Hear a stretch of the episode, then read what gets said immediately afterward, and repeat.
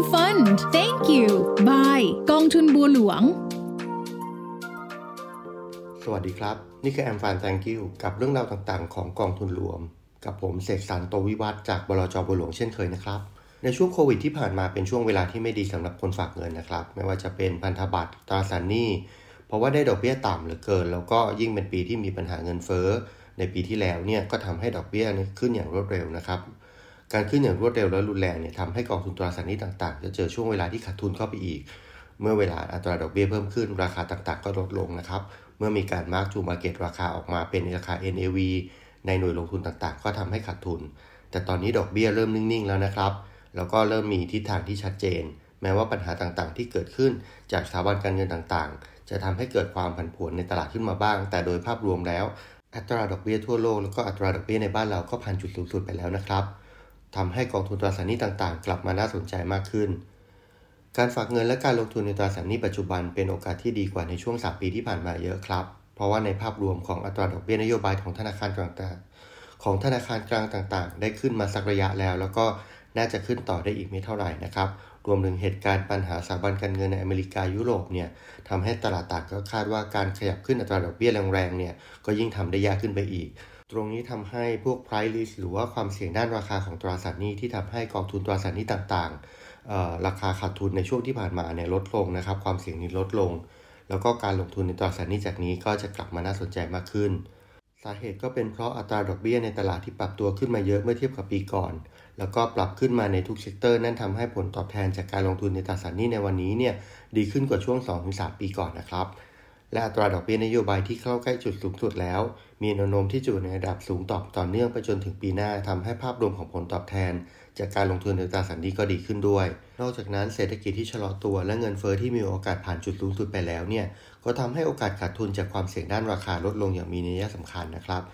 และถ้าขนาดอัตราดอกเบี้ยปรับลดลง ก็จะมีโอกาสได้ผลตอบแทนเพิ่มเติมไปด้วย ในขณะที่ความเสี่ยงต่อภาวะเศรษฐกิจถดถอยสูงเนี่ยนะครับ พันธบัตรรัฐบาล ซึ่งเป็นสินทรัพย์ปลอดภัยด้านความเสี่ยง การปิดนัดชำระหนี้ก็จะเป็นการลงทุนที่ดี ตรงนี้ก็เป็นทางเลือกให้สำหรับผู้จัดการกองทุนตราสารหนี้นะครับ ในการเพิ่มสัดส่วนหรือการให้น้ำหนักการลงทุนในพันธบัตรรัฐบาล ซึ่งมีความเสี่ยง default risk ต่ำได้ ซึ่งปัจจุบันกองทุนต่างๆ ก็มีทางเลือกในการลงทุนในพันธบัตรรัฐบาลต่างๆ มากมายครับสำหรับนักลงทุนที่มีการถอยการลงทุน หรือว่ามีการถอนออกจากกองทุนตราสารหนี้ในช่วงที่ผ่านมา เพราะว่าได้ผลตอบแทนต่ำนะครับ ตอนนี้ก็กลับเข้ามาได้นะครับ เนื่องจากถ้าดูแล้วเนี่ยผลตอบแทนของกองทุนในช่วงนี้ ไม่ว่าจะเป็นกองทุนประเภทบริหารสภาพคล่อง กองทุนประเภทเทอมฟันที่มีกำหนดระยะเวลา ต่างก็ทยอยให้ผลตอบแทนที่ดีขึ้นเรื่อยๆครับส่วนกองทุนตราสารหนี้ต่างประเทศจากข้อมูลต่างๆ ที่เล่าไปก็น่าสนใจสำหรับการลงทุนแล้วเช่นกัน เพียงแต่ต้องเข้าใจสถานการณ์และความเสี่ยงต่างๆ ด้วย ซึ่งสถานการณ์และความเสี่ยงต่างๆ ในปัจจุบัน ก็หมายรวมถึงความเสี่ยงของสถาบันการเงินต่างๆ ด้วยนะครับ ซึ่งตรงนี้เนี่ย ผู้จัดการกองทุนต่างๆ ก็มีการดูมีการกระจายความเสี่ยงอยู่ในระดับที่มากมายพอสมควร อย่างแรกสิ่งที่ต้องเข้าใจนะครับ การสงบลงของตราสารหนี้นโยบายเนี่ยทำให้ความเสี่ยงด้านราคาลดลง แล้วก็อัตราดอกเบี้ยที่สูงขึ้น ก็ให้ผลตอบแทนจากการลงทุนในกองทุนตราสารหนี้เพิ่มมากขึ้น แต่ความกังวลเรื่องภาวะเศรษฐกิจถดถอย หรือว่าชะลอตัว ตรงนี้เนี่ยก็ตามมาด้วยนะครับแล้วก็ถูกมองได้ว่าตรงนี้เนี่ยทำให้ความเสี่ยงด้านการผิดนัดชำระหนี้หรือว่า default risk เนี่ยอาจจะเพิ่มขึ้น การลงทุนในตราสารหนี้จึงจำเป็นจะต้องเลือกตราสารหนี้ที่มีคุณภาพมากขึ้นนะครับ มีการกระจายความเสี่ยงที่เหมาะสม หรืออย่างน้อยธุรกิจของผู้ออกตราสารก็ต้องไม่เผชิญความเสี่ยงจากภาวะเศรษฐกิจซบเซาโดยรวมมากไปนัก แล้วก็มีงบการเงินที่แข็งแกร่งนะครับ มีธุรกิจที่ดี มีการบริหารที่ดี ซึ่งตรงนี้เนี่ยต้องใช้ฝีมือของผู้จัดการกองทุนในการช่วยคัดเลือกลงทุน แล้วก็กระจายความเสี่ยงครับ หรือถ้าเป็นนักลงทุนไทยที่ลงทุนในตราสารหนี้ต่างๆ เองโดยตรงนะครับ ก็จะต้องพิจารณาดูให้ดี ไม่ใช่ดูแค่ว่า ตราสารหนี้นั้นๆเนี่ยให้ผลตอบแทนดี แล้วก็สนใจที่จะเข้าไปลงทุนโดยไม่ได้พิจารณาถึงความเสี่ยงหรือว่าโอกาสทางธุรกิจนะครับ อย่าลืมว่าปัจจุบันภาวะเศรษฐกิจมีการชะลอตัวจากที่ผ่านมา เพราะฉะนั้นก็มีความเสี่ยงตรงนี้เพิ่มขึ้นในการพิจารณานะครับบลจบัวหลวงเองก็ได้เลิกที่จะออกกองทุนที่เป็นตราสารหนี้ต่างประเทศนะครับ นั่นก็คือ B n a b i c Bond Fund ซึ่งเป็นกองทุนตราสารหนี้ต่างประเทศประเภท Fund of Funds นะครับ ซึ่งมีการลงทุนในกองทุนต่างประเทศหลายกอง โดยจะปรับเปลี่ยนไปตามสถานการณ์ ไม่ยึดกรอบว่าเป็นกองทุนตราสารหนี้ระยะสั้นระยะยาวพันธบัตรรัฐบาลหรือเอกชนนะครับ เพื่อให้สามารถปรับเปลี่ยนได้ในสถานการณ์ที่มีการเปลี่ยนแปลงของทิศทางดอกเบี้ย หรือว่าภาวะเศรษฐกิจต่างๆ อย่าลืมนะครับ เวลาตลาดตราสารหนี้เปลี่ยนแปลงเนี่ยโดยเฉพาะผลกระทบจากดอกเบี้ย หรือภาวะเศรษฐกิจ ก็จะทำให้ตลาดเนี่ยเปลี่ยนไปในทิศทางเดียวกัน เพราะฉะนั้นการเลือกกองทุนตราสารหนี้โดย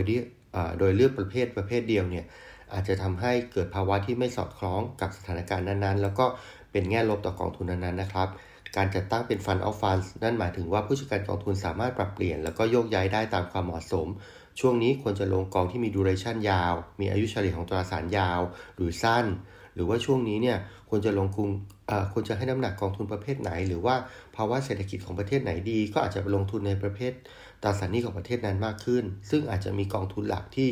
ยึดไว้ลงทุนเป็นเมนนะครับ หลังจากนั้นเนี่ยก็ก็มีกองทุนที่ปรับเปลี่ยน ตามสถานการณ์เพิ่มมากขึ้นเพื่อเพิ่มเพื่อเสริมให้กองทุน มีโอกาสสร้างผลตอบแทนที่ดี หรือว่าลดความเสี่ยงของกองทุนได้ครับ b ีในนบิกบอลของเราเนี่ยเสนอขาย IPO ตั้งแต่วันที่ 21-28 มีนาคมนี้นะครับ โดยคิดค่าธรรมเนียมช่วงซื้อขาย IPO เพียง 0.25%ซึ่งถือว่าน้อยมากในอุตสาหกรรมสำหรับกองทุนรวมที่ลงทุนในตราสารหนี้ต่างประเทศครับสำหรับผู้สนใจสามารถสอบถามรายละเอียดเพิ่มเติมได้ที่สาขาธนาคารกรุงเทพและตัวแทนขายของเรานะครับ พิจารณาความเสี่ยง รูปแบบการลงทุนดูว่าเหมาะสมและสอดคล้องกับท่านหรือเปล่า แต่สิ่งที่อยากจะแนะนำก็คือว่า การมีกองทุนตราสารหนี้ต่างประเทศ ซึ่งให้ผลตอบแทนโดยรวมที่ดีขึ้น แล้วก็มีทิศทางที่ดีต่อไปในอนาคตข้างหน้าอย่างน้อยๆก็ 2-3 ปีเนี่ยนะครับ ก็เป็นโอกาสในการปรับพอร์ตทำให้พอร์ตการลงทุนของท่านมีความ balance มากขึ้น แล้วก็มีโอกาสมากขึ้นจากการลงทุนครับและนี่ก็คือเรื่องราวและโอกาสการลงทุนที่นำมาฝากกันในวันนี้สำหรับวันนี้ขอลาไปก่อน สวัสดีครับ